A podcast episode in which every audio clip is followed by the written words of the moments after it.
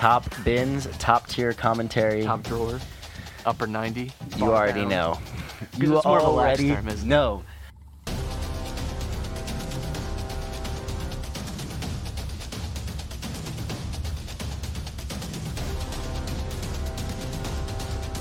I think that's we, how it we always went goes. Like forty-five like... minutes, and we were at like Chelsea. I was talking what about, are we doing?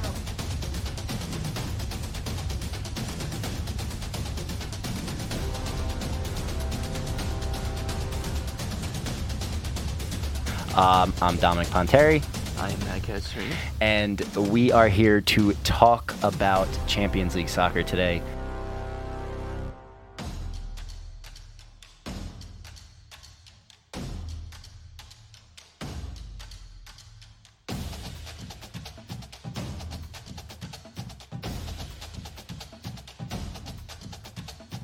Hey! It's Top Bins time. What's up? We're back. Welcome back to Top Bins, going up on a Tuesday night rather than our typical Monday, of course, because, you know, we had to get at least one round of Champions League in before we could record. I'm your host, Matt, joined by my co-host, Dom. Dom, how are you doing this Tuesday evening? I'm feeling so fresh and so clean. If you're if you're not watching, Dom has a fresh cut today. He looks fantastic. Woo! Look looks at these, great. Look at these. It's my first haircut in like a month. So like, yeah.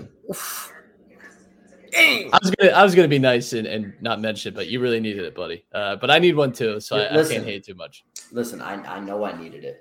It, it. It's bad when you know your students are like, "Damn, you got mad gray hairs," and I'm like, "Yeah," because they all grow in right here, and I couldn't get my hair cut for a whole month, and now you see all the stress that you guys put me through.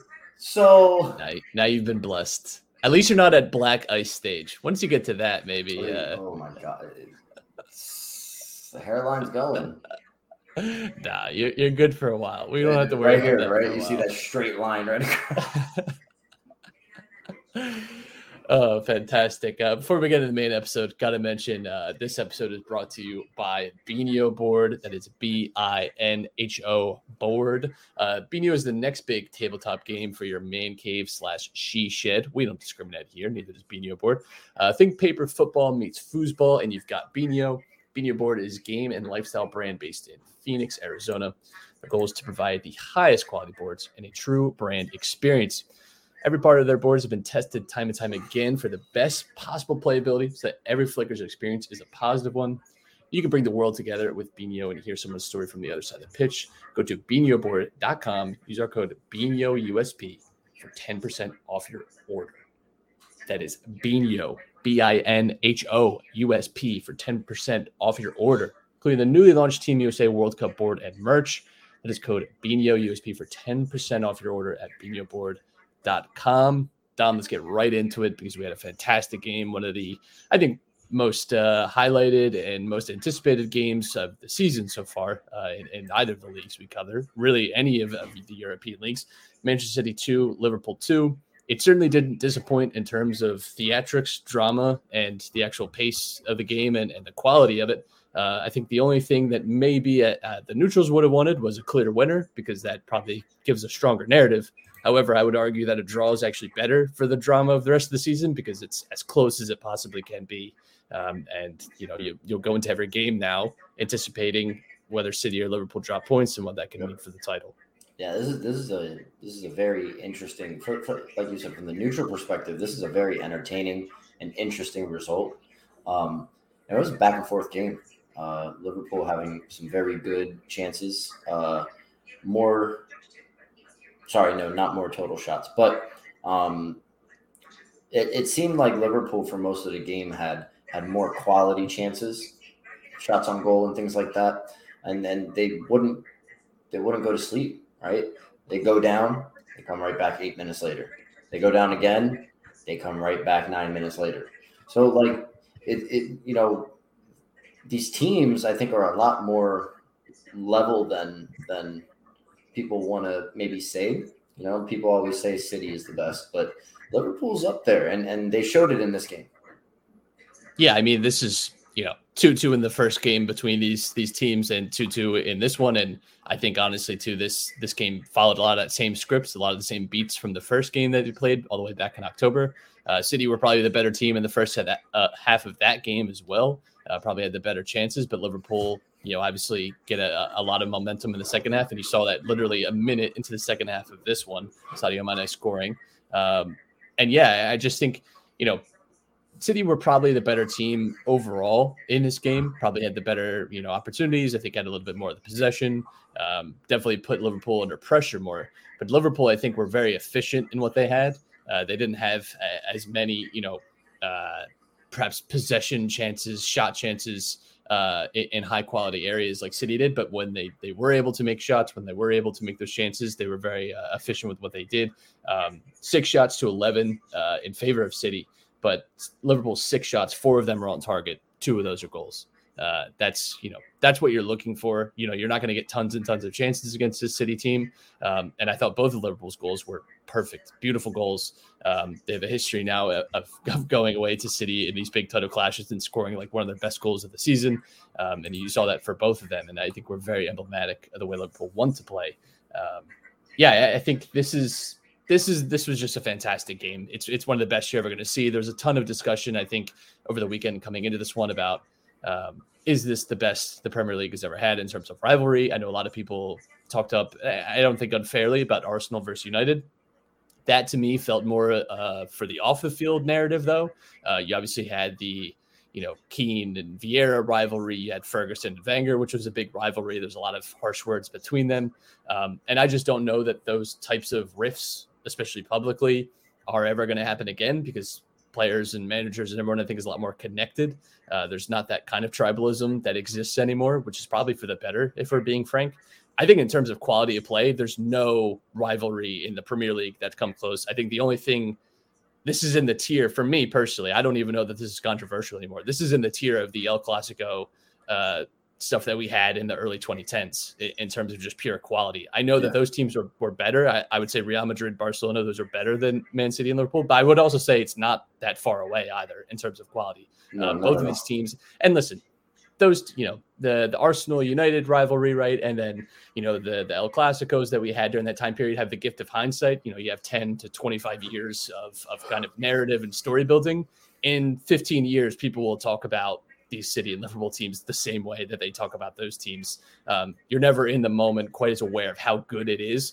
Uh, these two teams have combined for four of the highest point totals in Premier League history and top flight history. Like it's, it's unheard of. And, and they're going at it again at a pace that will probably be high eighties, low nineties to win the title, uh, which again is historically a very, very strong season. And you have two teams again, you know, on path for that. I, I think, you know, the awareness should be that these two teams are, are clearly some of the best that we've ever watched in this league. It's funny that you bring up that um, idea of like, it's not those types of like bitter rivalries, right? Like where, where players leave and, and they bring the rivalry on the pitch off the field with them as well. Um, uh, most notably, there's that, that, uh,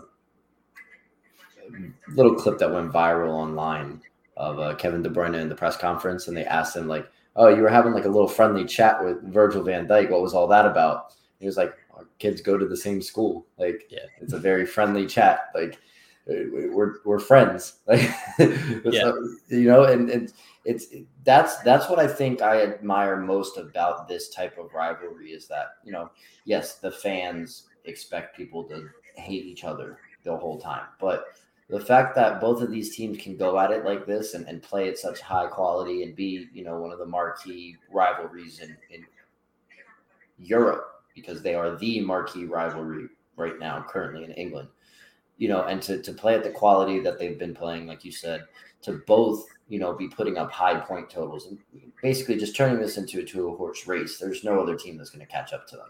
So, you know, to be able to do that and still be cordial between each other. Like you saw how, you know, Klopp and uh, uh, Pep shook hands at the end yeah. of the game too. Again, another thing that went viral because I don't know what Pep was doing. like, he, it was the most insane dap up I've ever seen in my life. I mean, just like, truly. But you could just see, it's like all like, I don't want to use the phrase, but like, it's all good vibes, but like, like obviously they're going in, they mean business, and you know they're each of the each of the teams is trying to win a, the trophy and win the league. But you know, at the same time, you know, I think that that adds to the quality, because you're not you're not going to get these heated matchups where you're seeing slide tackles flying everywhere, and you know you burn up Barca and and uh, Real Madrid in the uh, twenty tens, where like you know Messi's choking uh, Sergio Ramos and and you know all that kind of stuff.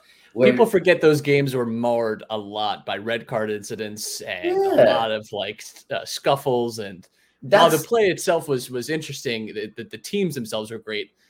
I would never, I, I'd say the games, a lot of those games were not very high quality, like back and forth. And I think part of that is just the nature of, of the managers and the time period. Like things have obviously progressed. I don't want to hold that against them, but uh, you can't tell me that this was not one of the most like paceful games that you've ever seen. One of the most heart pacing games you've ever seen, just constant. I mean, it was, it really was like a game of basketball. And I think I, it's one of the most, enter- it's, it, and it has been too. It's not like this is the first time we've seen this. The game in October, I think everyone said at the time too, probably game of the season, certainly second half of the season. The first half wasn't as interesting, but the second half was off the doors. Um, when these two teams are going at the title in eighteen nineteen, uh, that game in January, it's one of the, the highest quality games I've ever seen in my life. Um, I, I just think that's really a story. The story, too, for me is Kevin De Bruyne, who you mentioned, because he was fantastic in this game, just running the show. Uh, he hasn't maybe gotten the respect he, he's deserved. Uh, he's certainly getting after this game, and, and it's it's well-earned. He's had a, a fantastic season. Um, he is he's one of the, the very obvious cogs and, and reasons for, for City's success this year. Um, it's strange because, you know, like so much of the narrative has been about they don't have a striker and, you know, how's that affect their team play? But they found goal contributions from everywhere, De Bruyne included, who's on eleven in the league this year. Um, he had a fantastic, uh, you know, goal um, against Uh, Atletico Madrid in the Champions League. Gets relatively lucky, but you know it. Like you, you make your own luck in those situations by by attempting the shot, putting yourself in good situations in this one. Um, but his passing was was fantastic. I thought. Uh, I thought Liverpool really struggled with City's press, uh, especially for the first thirty minutes. Uh, a lot of uncharacteristic mistakes out of the back from Liverpool. Not not stuff we're used to seeing. Uh, but I, I think again they settled well into the game. All things considered, you're you're away in a, a harsh atmosphere. Uh, against one of the best teams in the world, if not the best, um, outside of yourselves.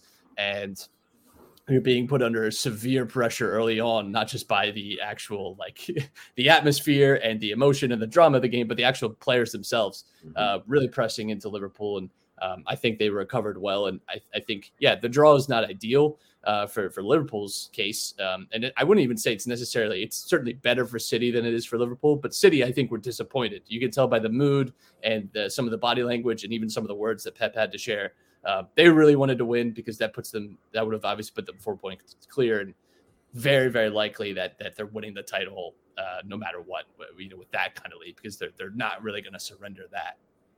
This game could have easily been four two. You mentioned De Bruyne's passing. He had this one beautiful pass to Mahrez to put him through, and it was basically one-on-one, and Mahrez just completely missed. I think that one, he missed the goal totally. And then the second one, uh, he gets put in with this, I don't I don't even know what kind of pass it was or from who it was, but he had this opportunity to kind of like blast it in, and he ends up trying to like chip it or something. I, I don't even know what's going on. And, and you know, uh, It could have, it could have, City could have ran away. So I, I, it, I understand how they could feel disappointed or hard done by the result. Um, it's a beautiful result for Liverpool to be able to keep them in this title race, because if they, if they were able to lose this game and, and City goes, goes up with a four point lead, I'm not too sure if City will drop any more points to allow Liverpool any, any more ground on trying to overtake them in the league. So, this really opens the opens up that, that title race again, and it's yeah, it's very. You could sell very, yourself. Very you could sell yourself. You know that City could probably draw a game, maybe even lose. You know, like a, a freak result, right? You know, we obviously don't know if they're going to advance further in the Champions League. You know, maybe that uh, distracts them a little bit. Um, it's certainly not that question that they could drop a point or two through the course of the season. You know, or drop one game. In my mind, through seven games, there's no way they're dropping two, and that's what it would yeah. have been had they won. So, so it, it is uh, in some ways still a good situation for Liverpool. The game itself, though, like Walker impressed me again. His recovery pace is just like such an unbelievable elite thing to have uh, because it makes it so hard to counter them. and Joao Cancelo, who has had a fantastic year. Uh, like just an absolutely killer ball to Gabriel Jesus, who of course hadn't scored in fifteen games, and then uh, does it in one of the biggest, uh, cause, just because that's the way it goes. Um, but yeah, Liverpool's goals I, I thought were all fantastic, well worked. It, there was those are ones I'll re- be replaying and looking at, dissecting for for a long time. Um, and yeah, now like it's it's all to play for in the last seven games. Um, Liverpool certainly have the more challenging schedule uh, of the two. Uh, but that doesn't necessarily mean anything when you consider, you know, who City have dropped points against this year. You know, Crystal Palace, Southampton aren't exactly, you know, top four contenders. They're not exactly perennial, uh, like trophy challengers necessarily. Uh, so, they, you know, the points can be dropped against anyone.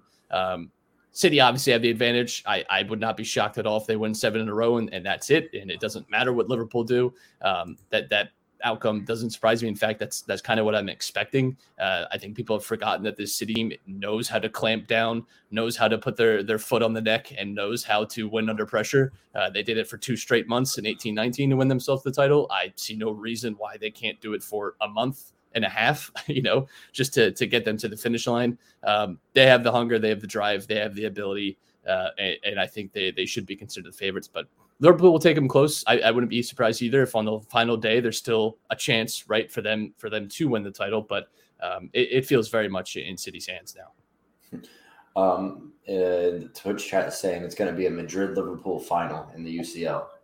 I'd rather not relive that nightmare again. But, uh, you know, I'd like to be in a final again. That'd be nice. But I'm also saying uh, it's about drive and it's about power. So, it is about, you know, drive, whoever, about power. Whoever, whoever's going to win this Premier League title.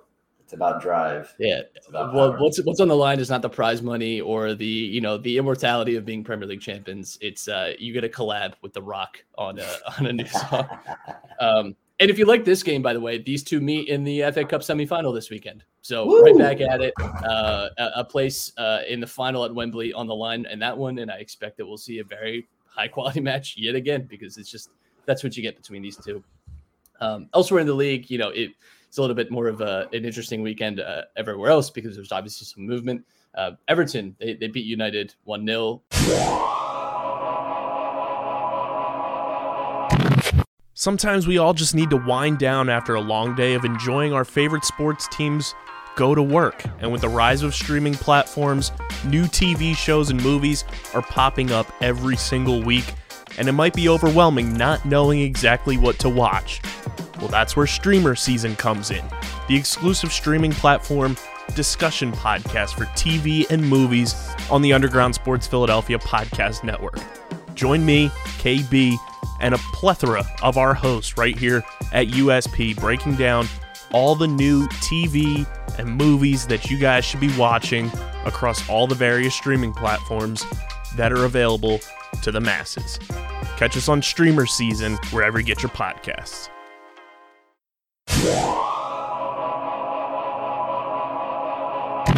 What can you say about these United performance other than just bad, awful, stinky? Uh, they're terrible. Um, it says a lot that I, I think Ronaldo smashing a kid's phone afterwards has dominated the headlines because there's literally nothing else to talk about with United uh, except off-the-field drama.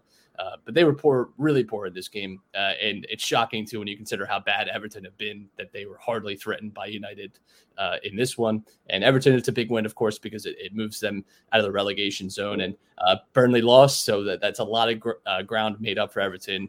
They're not safe yet, but uh, that was a huge step towards them uh, staying in the Premier League, which which was a genuine question, you know, after they lost to Burnley. Uh, Spurs outduel Aston Villa. I thought this was interesting because Villa really outplayed them in the first half, um, and there's someone I'm going to talk about uh, at the end of this year, Mister Danny Ings, that, that I thought could have done better. But Spurs, Dom, uh, we made, a, again, a, a podcast-friendly bet about uh, Spurs and Arsenal, who would finish higher. You, you took Arsenal.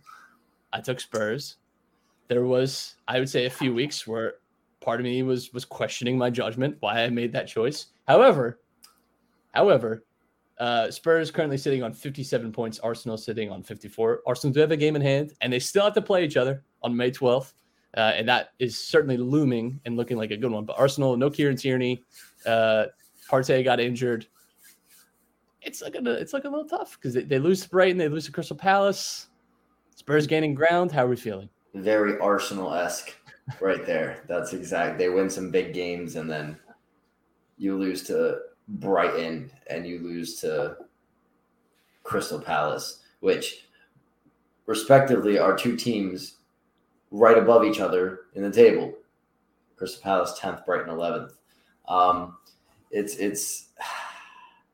I still think Arsenal are going to do it. Tottenham are just in very good form right now. They've won four in a row, uh, and it's just, you know, they're going to keep that rolling. Uh, surprisingly, uh, Arsenal and sorry, I was looking at West Ham. Uh, never mind what I was just about to say. I'm just not going to say it because I'm just going to be wrong. Um, yeah, ah, they're going to still do it. I, I'm holding faith. Up the Arsenal.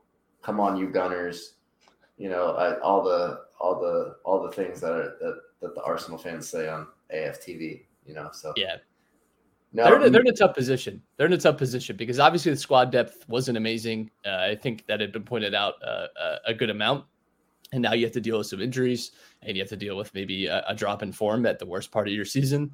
Uh, that that has to worry you quite a bit. Uh, and, and they've been, I, I think, the Crystal Palace game, they were thoroughly outplayed, uh, I, I thought, from, from start to finish. And Brighton, they were in it, but uh, were not able to, to convert many of their chances. And uh, Brighton were, were ruthlessly clinical. And, yeah, I, I just I worry about Arsenal now because so much of the season, at least the, the last month or so, really felt like they had turned a corner. Um, and to, to not finish in the Champions League places after the season they've had, uh, I think would be a big blow to them. But you know, they'll convince themselves, of course, that they have uh, something good growing and that uh, Arteta is the guy to lead them forward and and that they have this good young core. And, and there's some big decisions to be made, of course, about that team in the summer. Um, but I'm I'm really looking forward to seeing how that race develops.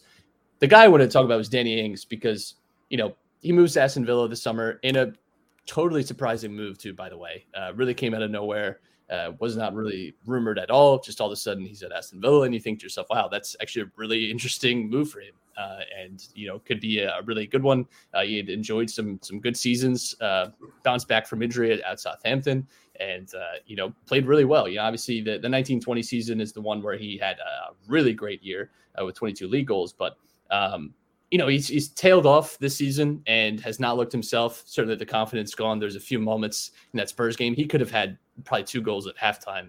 And I, I believe if you get Danny Ings from even a, a year ago, uh, you're, you're probably getting goals out of him there. But I wanted to look a little bit at, at some of the stats on, on why he's, you know, if there's something in the stats that tell you maybe why he's not playing as well. And part of it too is, you know, Aston Villa have had, you know, they have other players that can play in that that striker position, that can play in that forward position. I think there's been a lot of movement across that line this year, and it's been hard to find a, a place exactly. But, you know, if you look at like just even, you know, the uh, the the shots that he's taking, right, uh, they're they're down, especially when you look at like per ninety, uh, like the the shot creating actions, right? So these are things that that can lead to a shot. Uh, two point nine two per ninety in his nineteen twenty season, two point three seven per ninety last year, and one point three per ninety this year.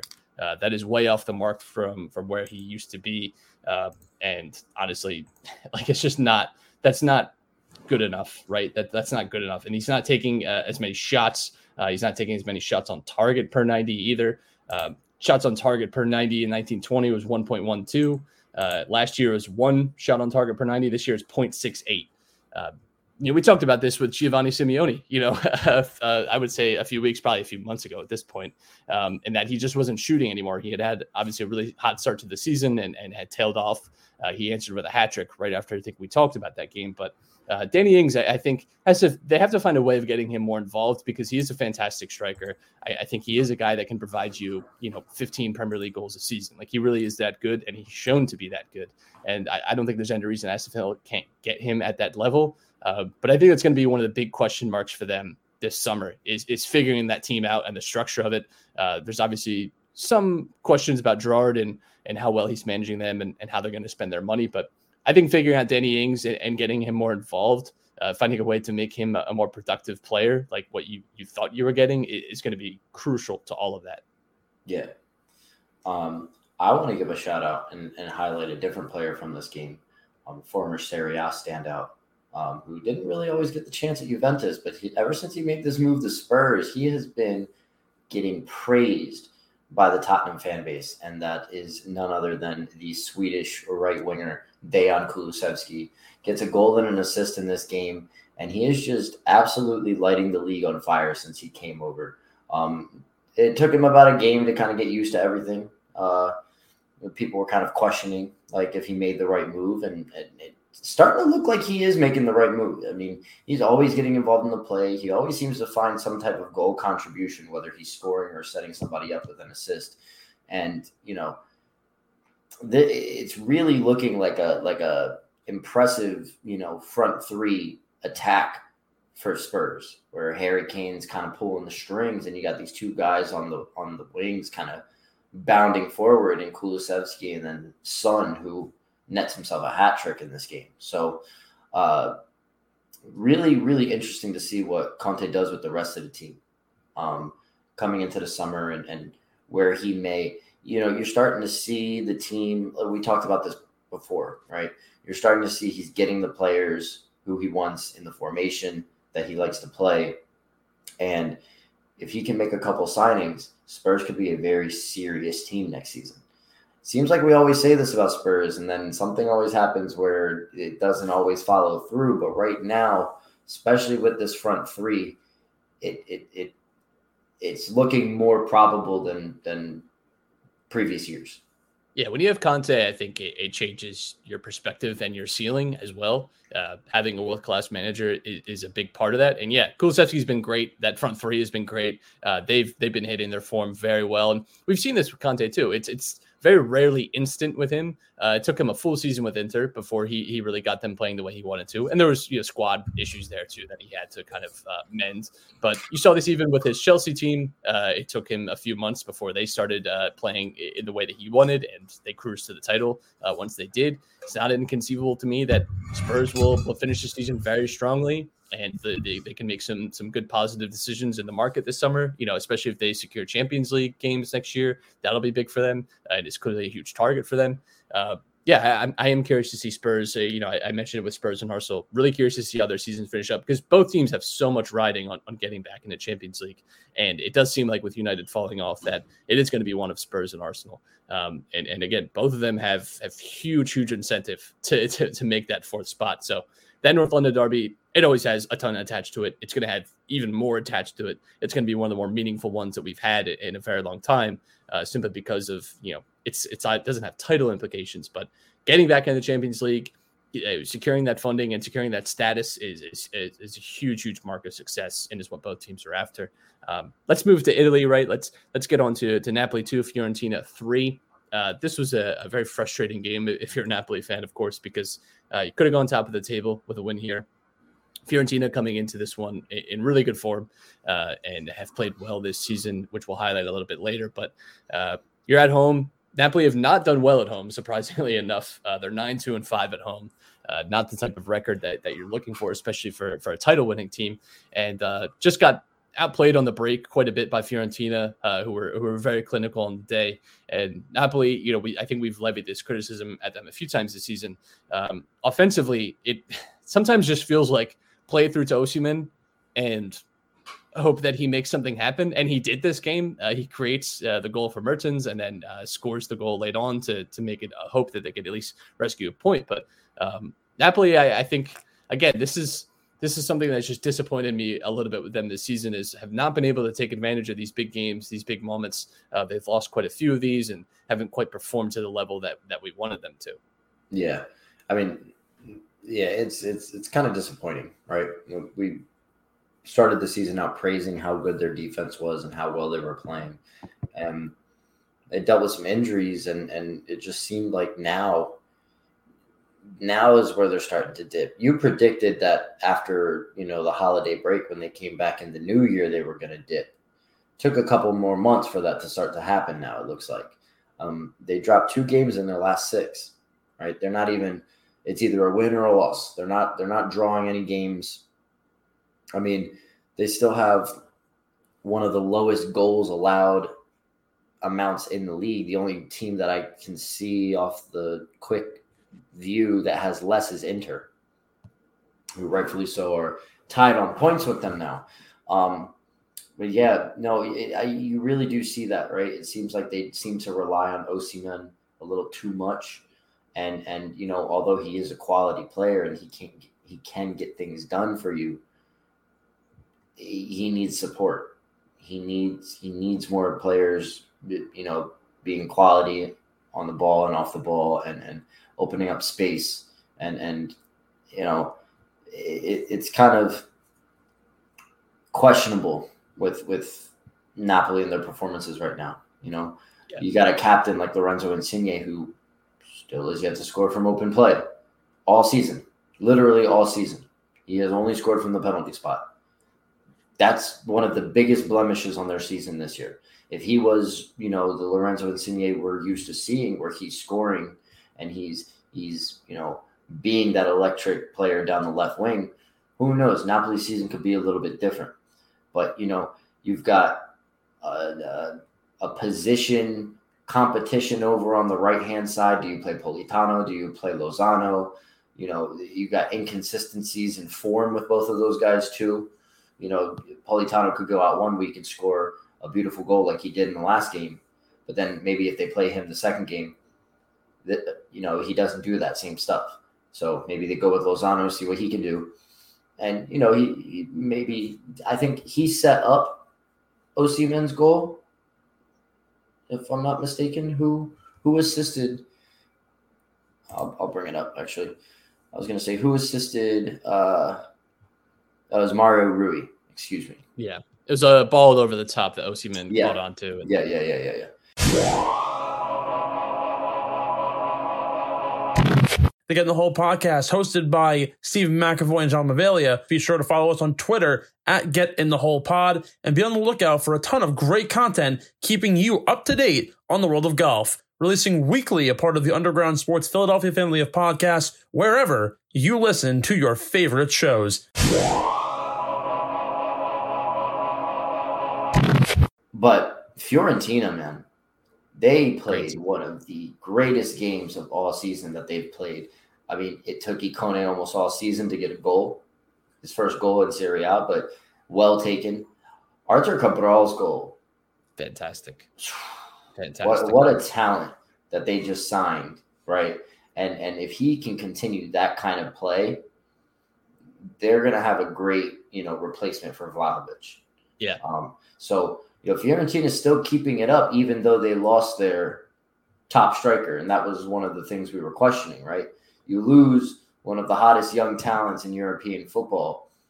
You know, is, is his replacement going to be able to get the job done? He did. He did. And yeah. it looks like he, he's going to continue to do that for Fiorentina. So, you know, I'm really excited to see where they go from here, because they've got a nice young team. They've got they've got the right pieces in the right spots, and this could this could be a team that could be competing for European spots in, in a season.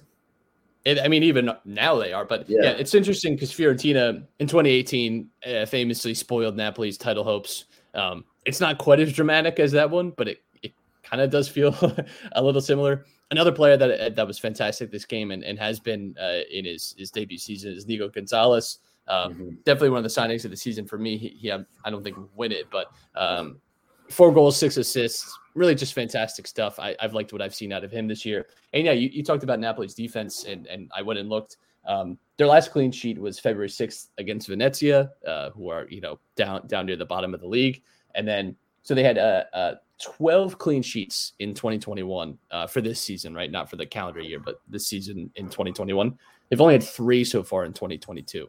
Uh, they've really fallen off uh, defensively. Uh, you know, early in the year, there was, you know, they're going a month without conceding a goal. And now, you know, they're going months with, with, without a clean sheet, you know, like it's, it's a total reversal in how they've played, and they have, they've faltered a little bit in the second half of the season, which is, uh, really disappointing. The home record is what's really disappointing to me too, because you would think that the, the Maradona would be a, a fortress of a place, but that hasn't been the case for a lot of Italian teams this year either. Uh, if you look across the board, most Italian teams have not had distinct home advantages, maybe like you'd expect. Um, part of that could be uh, for, for large parts of the season. You've had attendance issues, right? You've had uh, attendance restrictions um, on some of the games. Um, I'm willing to give them the benefit of the doubt for that. But yeah, I mean, I, I think It, it is a little disappointing that some of these teams haven't made uh, better better use of the fact that, uh, that home should be a, a big advantage for you. Well, you saw it with Milan last year, right? They, yeah. they were playing very well away, And, and they still are. They're eleven four and one yeah. away from home this season, nine four and three at home. Their their their their first half of the season was most of their away games. Then they started playing home, and they had a god-awful away record, and they missed out on the league, right? They they they, they had it.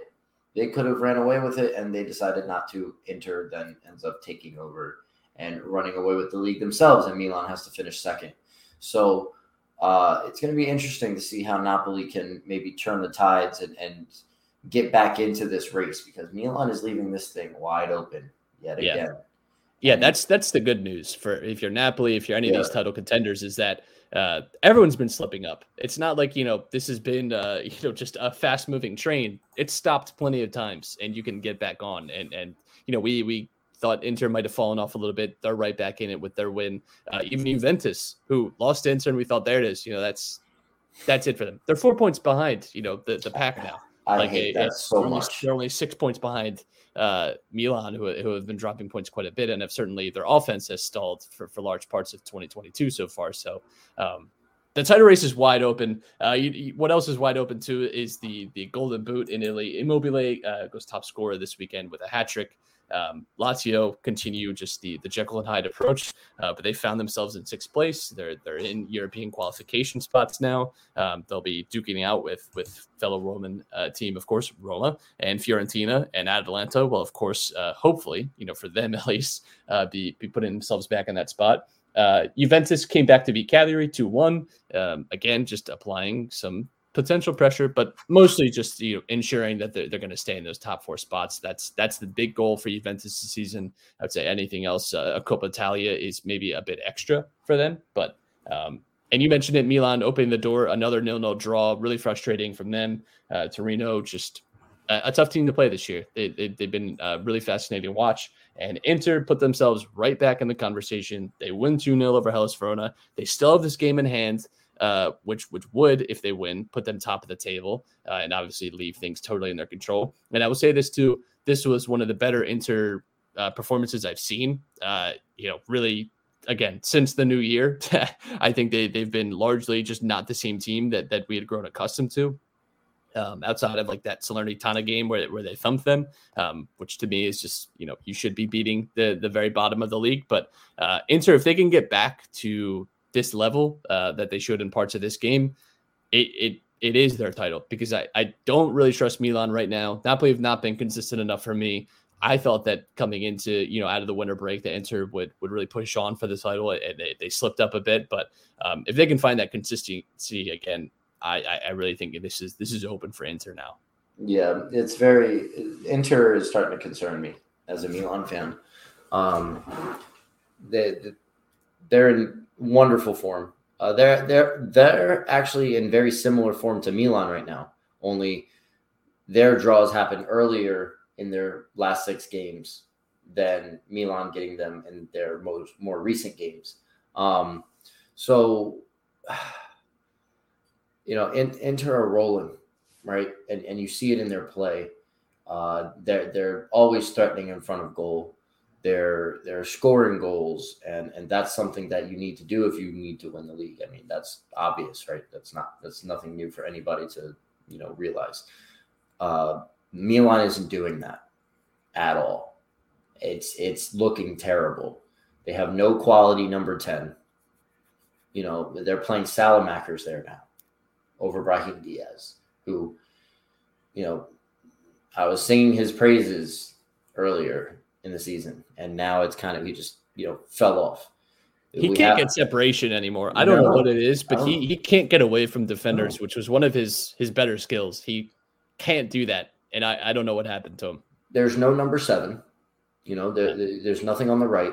It's all Rafa Leao, and, and Giroud really can't do much because he's not getting proper service, right? Really, I would say the issues for Milan, and this this is hindsight, the benefit of it, but coming in this season with Ibra and Giroud as your like main strike force is a mistake. Um, yeah, Ibra can't be, you know, listen, like I know that he has defied a lot of the odds, and he's obviously historic career, one of the best forwards I've ever seen, but um, to depend on him at forty for, I don't know that they came into the season expecting a title race, but they certainly felt that they should and, and would be challenging for top four. Uh, that was the level they aspired to be. And I would also make the case that if you think you're good enough for top four, you should also be good enough to win a title. You know, mm-hmm. and especially coming into the Serie A season, there was no definitive answer for who was going to win this year.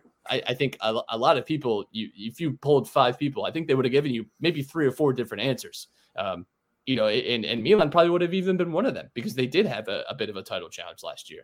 Um, yeah. So, yeah, it, I think it was a bit of a mistake for them uh, coming into the season, not having that reliable finisher. But also, you know, finances were tough. I think they, they you know, certainly prioritized keeping some of this core together. Um, keeping some of the Teo Hernandez there, right? Like that, that's important. Uh, signing Mike Maignan after losing uh, Donnarumma, um, trying to get Kessie to, to re-sign, and, and that doesn't seem to have worked. But, you know, they tried to keep some of their big pieces together and reevaluate, reshuffle uh, a little bit on the fly. And I think they deserve credit for still being in the position that they are when you consider they really haven't spent uh, all that much money. Um, and this, this feels like they're almost a little bit ahead, maybe a season or two ahead of perhaps where they expected to be. Um, but it, it is still frustrating in the moment when you watch them just yeah. completely unable to score yeah. goals.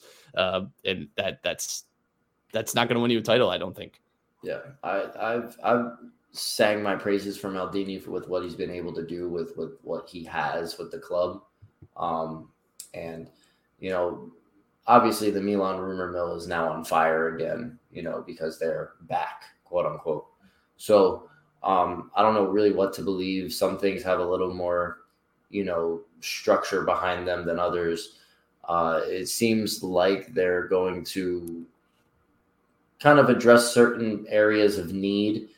But, uh, you know, like you said, signing Maignan was one of the biggest, you know, decisions and best decisions that they could have made. Getting Teo to re-sign instead of going to the Prem or going to back to Real Madrid or something like that was another huge decision.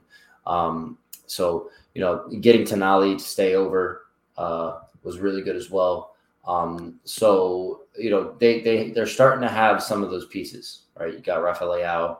So you, you know, go after a striker, go after somebody who can, you know, add depth into the midfield, go after somebody who can play on the right, and you'll be set. You know, Simon Kjær is coming back, so hopefully that adds a little bit of structure and leadership into the back line, um, because it has looked a little shaky at times, and maybe a rotation is necessary. I don't like the fact that Tomori came off wincing a little bit at the end yeah. of the game, uh, so maybe there may be some knee issues again with him, and and I don't really like the thought of that, you know, and having to play uh, Gabia. Uh, in such a critical point in the season. So, yeah. uh, you know, there, there's some good news or some bad news. It's going to be tough. We, we've got a, we've got a tight, very entertaining race in Serie A.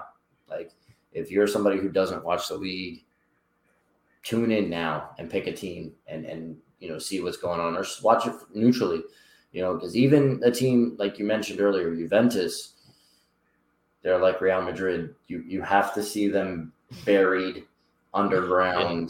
Yeah, absolutely. In three coffins. Domestically, at least. Domestically, yeah. at least. Yeah. Maybe yes, not yes, yes, yes, yes, yes, yes. Because uh, European, they'll just bottle. They're they're bottle masterclass. Speaking of history, let's let's look a little bit uh, of historical tables. It's one of my favorite things to do is to go back. We did this earlier in the year. Uh, I, I'd say maybe like two or three months into the season, just to see how teams are progressing early on compared to their starts Uh, the prior season. And now, you know, we're we're near the end stages, uh, you know, only seven games, eight games, depending on, you know, obviously, and I'll, I'll mention this too, and I'll mention it when I'm reading off some of these numbers, but some of these teams have played a game or two less or one game more because we've obviously had some COVID pauses this year, which weren't as much of an issue, if you can believe it, last year, um, because of the, of the spread of Omicron, especially in, in the Premier League, d- delayed a lot of games. But uh, we'll start with England. Some of the historic table differences. If you don't understand what I'm doing, I'm looking at the table this year. Uh, I, for England, I cut it off at the thirty-first game week. Uh, some teams don't necessarily have thirty-one games played or have thirty-two. I'll mention that when I mention them. But um, and then looking at it compared to last year. So what are their points looking like difference uh, wise? Uh, we'll start with Manchester United, who are twelve points worse this time uh, as compared to last year. Last year, they had sixty-three points uh, after game week thirty-one. This year they have fifty-one points. feels bad, uh, especially when you've you've obviously moved on from Solskjaer, and now you've had this year where you spent a lot of money and expected to be better, expected to be, you know, probably challenging for a title, and they're actually much worse, much, much worse. Um, Leicester, minus sixteen uh, compared to last season. Last season, they were at fifty-six. Uh, they're at forty this year.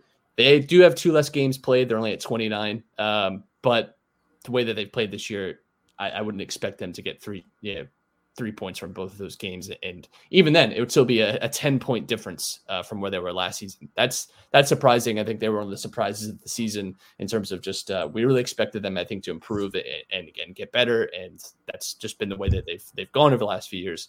Hasn't been the case. They have had a lot of injury problems in, in their defense, but uh, I did find that one interesting.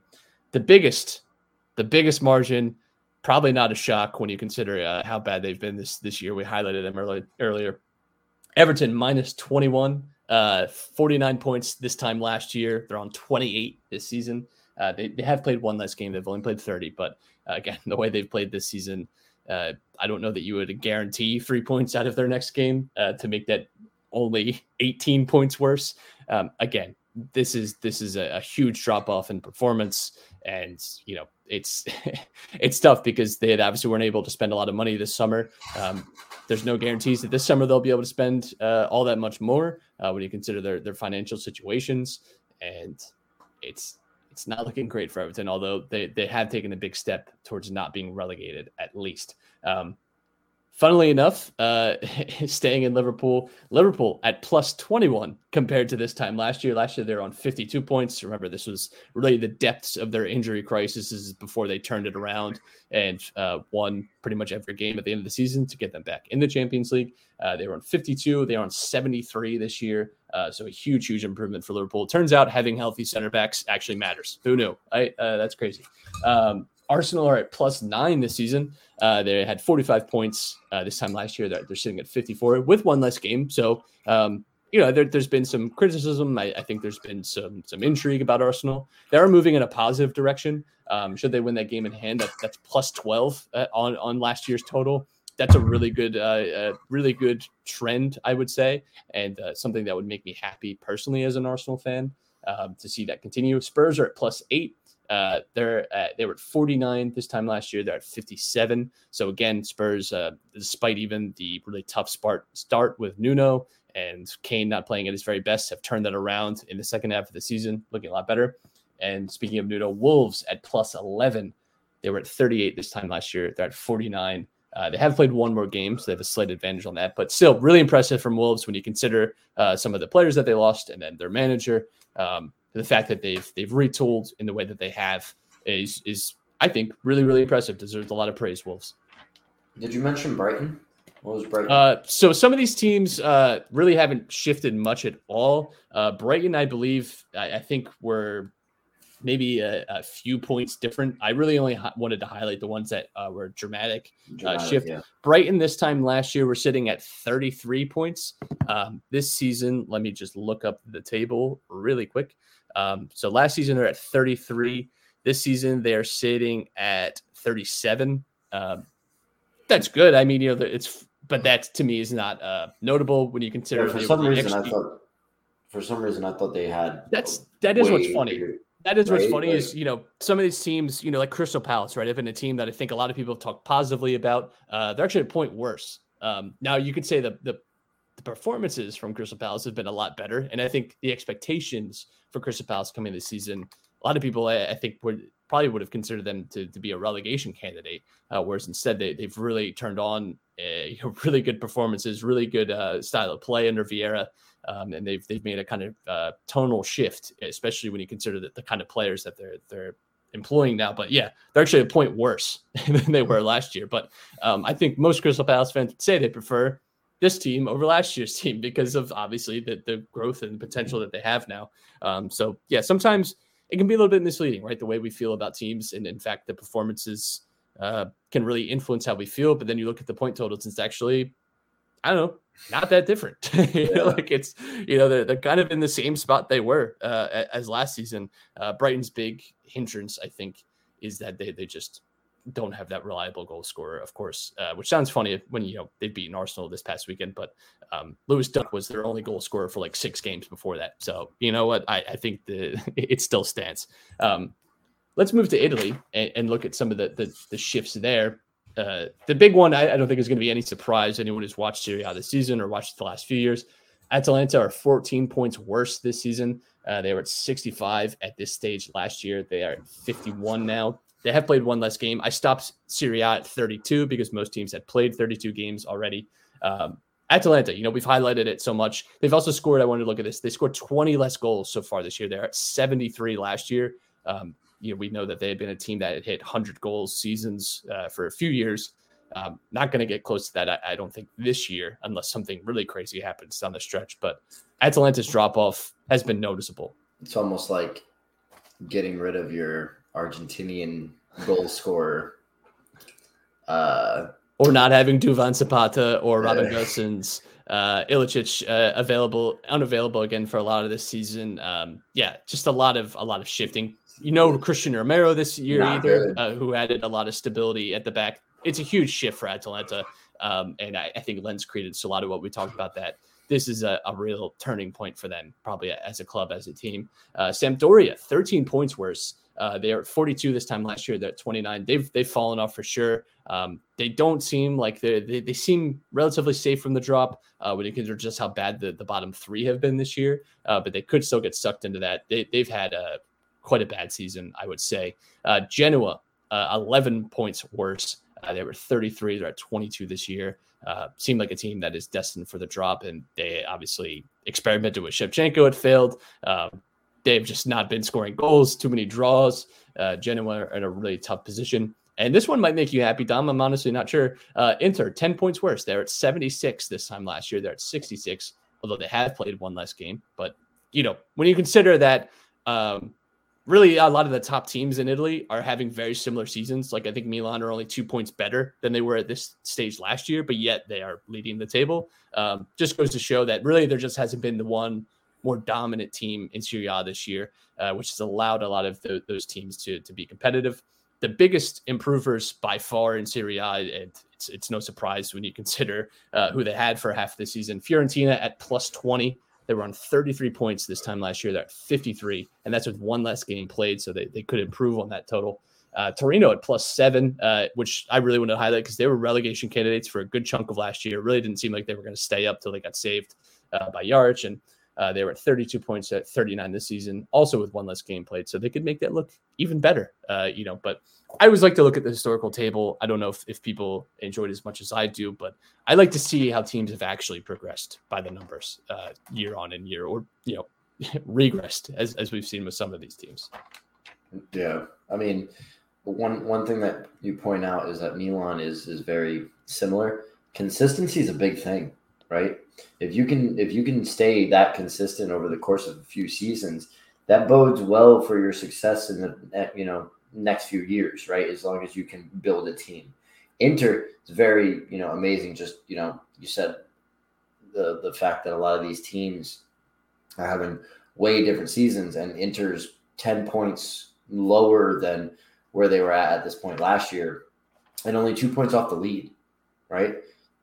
And kind of goes to show how they really did run away with the league last year, where they just had yeah. this immaculate form and just, you know, ran away with it. Uh, but, you know, when you have teams that are consistent, or you have teams that have these crazy runs of form, you know, you're you're in for an interesting season. Um, yeah. I think this is this is definitely one of the most entertaining Serie A seasons that we've had in a long time.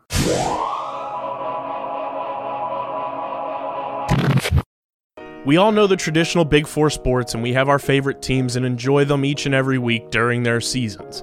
But what if I told you the fastest growing sport on two feet doesn't involve football, baseball, basketball, or hockey? Come join me, Dom Ponteri, and Harrison Kremens as we break down the sport of the future each and every week on the Outside the Box podcast, talking all things pro and college lacrosse right here on the Underground Sports Philadelphia Podcast Network.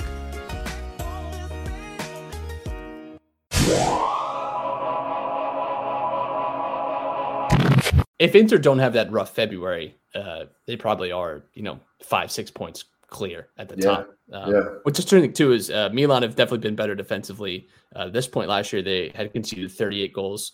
Uh, this year, I believe they're at uh, yeah, they're at twenty, twenty-nine. twenty-nine. So that's, you know, nine goals different is, is that's a huge improvement. Um, My for them. Yeah. It, honestly, and I think Tomori's development too has been a big part of that. Mm-hmm. I think the midfield has been a little more sorted this year too. Um, a, a lot of areas of improvement for Milan, which is important to them.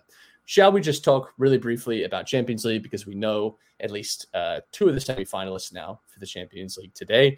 Uh, Villarreal shockingly beat Bayern Munich. Um, I would love to meet the man who genuinely predicted this, not as a bit, uh, but really thought this would happen, because I think most people had, myself included, uh, Bayern Munich in the next round. As no discredit to Villarreal, but I, I really felt that Bayern were, were the better team. And Villarreal win. Uh, Unai Emery, fantastic manager. I think getting a, a lot more respect, a lot more praise today as a result. Uh, this is a guy, and Europa League is not easy to win. It's a fantastic tournament. It's a very hard one to win.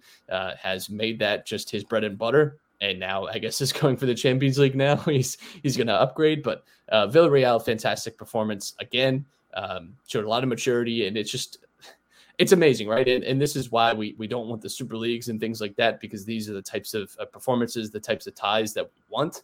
We want to see teams like Villarreal going to the semifinal of the Champions League, winning the Europa League. Like, that's good ultimately for the sport. Um, so congratulations to, to Unai Emery and Villarreal for upsetting Bayern Munich, who it's frustrating, right? Because Nagelsmann obviously comes in. There's a lot of expectation for him.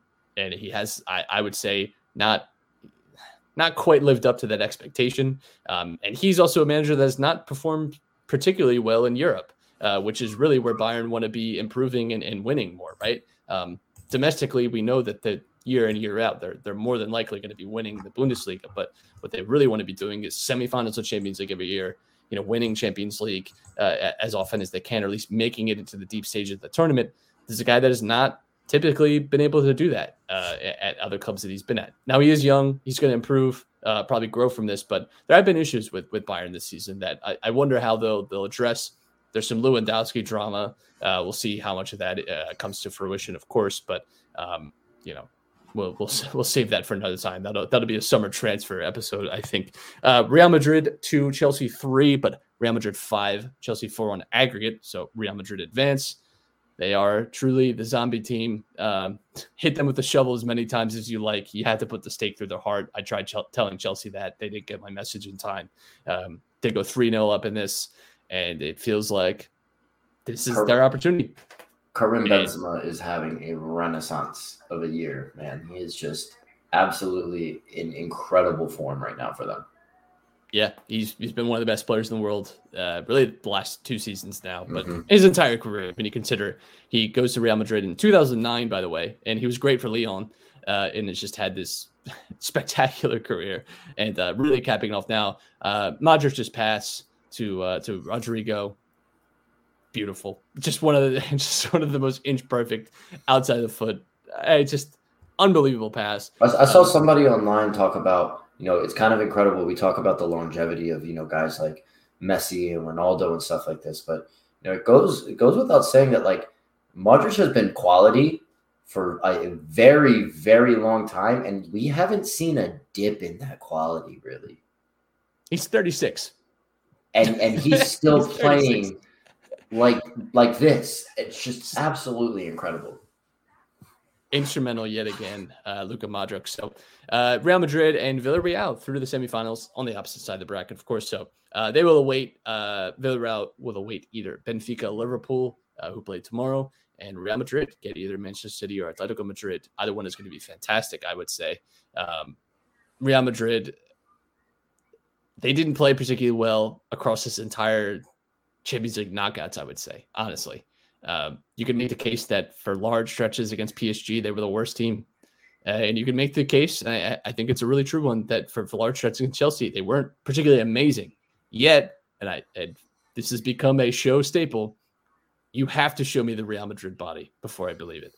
They they and I don't like to speak too much in cliches, but there re- there truly is there truly is there's something about this team that feels inevitable in a lot of ways. Mm-hmm. It it really does, and I, I think I I really do think there's something to that. I do think there's something to, especially when you consider the core of this team has been for a lot of those Champions League runs. It's not like it's just, oh, the history of Real Madrid is to to be good. But uh, this this team is special when it comes to Champions League. And I I have to say, like, it scares the hell out of me because as as a fan of a team that might face them and potentially in a final, right, even, uh, the idea of having to come up against this team, which out of nowhere, I can pull these like pieces of magic and uh, is is never dead in that moment is yep. is worrying. So, Dom, hey, that's it, buddy. That's so, all we got. Uh, if if you don't mind, I, I do have something. I'm going to share my screen mind. real quick. All right. Uh, don't show these. Okay, cool. So um, I am going to share this. Now, check this out. So... Um, Oh, this isn't. Oh working. boy, this isn't working. I'm missing well. I'm eleven. Gonna, yeah, all right. So, uh, missing eleven. This is today's. It's Real Madrid's one-one draw against Chelsea. I mean, some of these are pretty easy, right? We can find. We can pretty much figure out these guys right here, right? If it's yeah. five, this should be Cruz. Cruz. This should be Modric. This be Casemiro. Yes. This is Benzema. Who is, this is an easy missing eleven, I should say. Yeah, this is Courtois. Make sure I spell it right. Um, the Belgian spelling has you in hell right now. No, buddy, no Ramos. Hold on. Uh, David Alaba, perhaps? Yeah. Yeah. No. No. Uh, A is in the right spot. Hold on. Me- A. Oh, A. Uh, and there's an O in it. Nacho. My man really said Ramos. I hate to see it. Um, I forgot what. Uh, this is twenty twenty-one. Yeah, I'm an idiot. So, um, who's their other striker? Other striker? Uh, it could be uh, no uh, Vinicius or Valverde played uh, up like on the wing a little well, bit. It's today. Two words. One's eight and one's six. So one's eight, one's six. I don't know if that's just like. Yeah, I think it's Junior. Yeah. Yeah. Um, that's Valverde probably. No, that could be Carvajal. Yeah. Yeah, so they're playing what, like a kind of like a five, a five back. I mean, really, they played a uh, they played like a, a four three three today, but uh, who was their left back then? Uh. I believe Mendy. I don't remember if he came on as a sub or if he started though. Well, it's seven uh, letters. Seven, Mar. I don't Marcelo, but I don't know. I can't remember if he started or not. Yeah, I feel like it has to be right. Yeah. yeah. And then in the back, uh, one of those has to be Alaba. How many letters is that? No. We got six letters and we have seven letters. Okay, so not Alba then. No, Alba Alba definitely started. Who are their other center backs, though, on the roster? Why can't I think of their center backs? There's Alba. Uh, Militao was suspended, so he couldn't play today. Um, yeah, but no, this is this is back when they played Chelsea in the Champions League. This isn't today, right? No, no, no, no, no, no, no. Oh, then Militao. Oh, this is four twenty-seven twenty twenty-one. Okay, so this is the first leg. Oh, last year. Last year. Oh. But this one may be uh, six from last. Okay, this whole time I was thinking from today. Yeah, no, no, no, no, no, no, no, no. Oh my goodness! I was like, this is an easy one. No, no, no. Uh, six letters. Uh, which is why I was like Ramos, but no, Ramos was still not. there.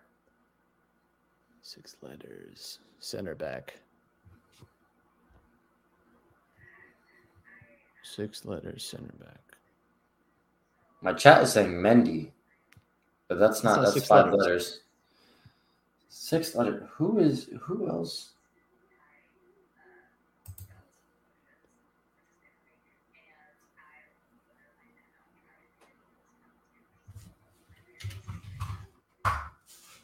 Easy one.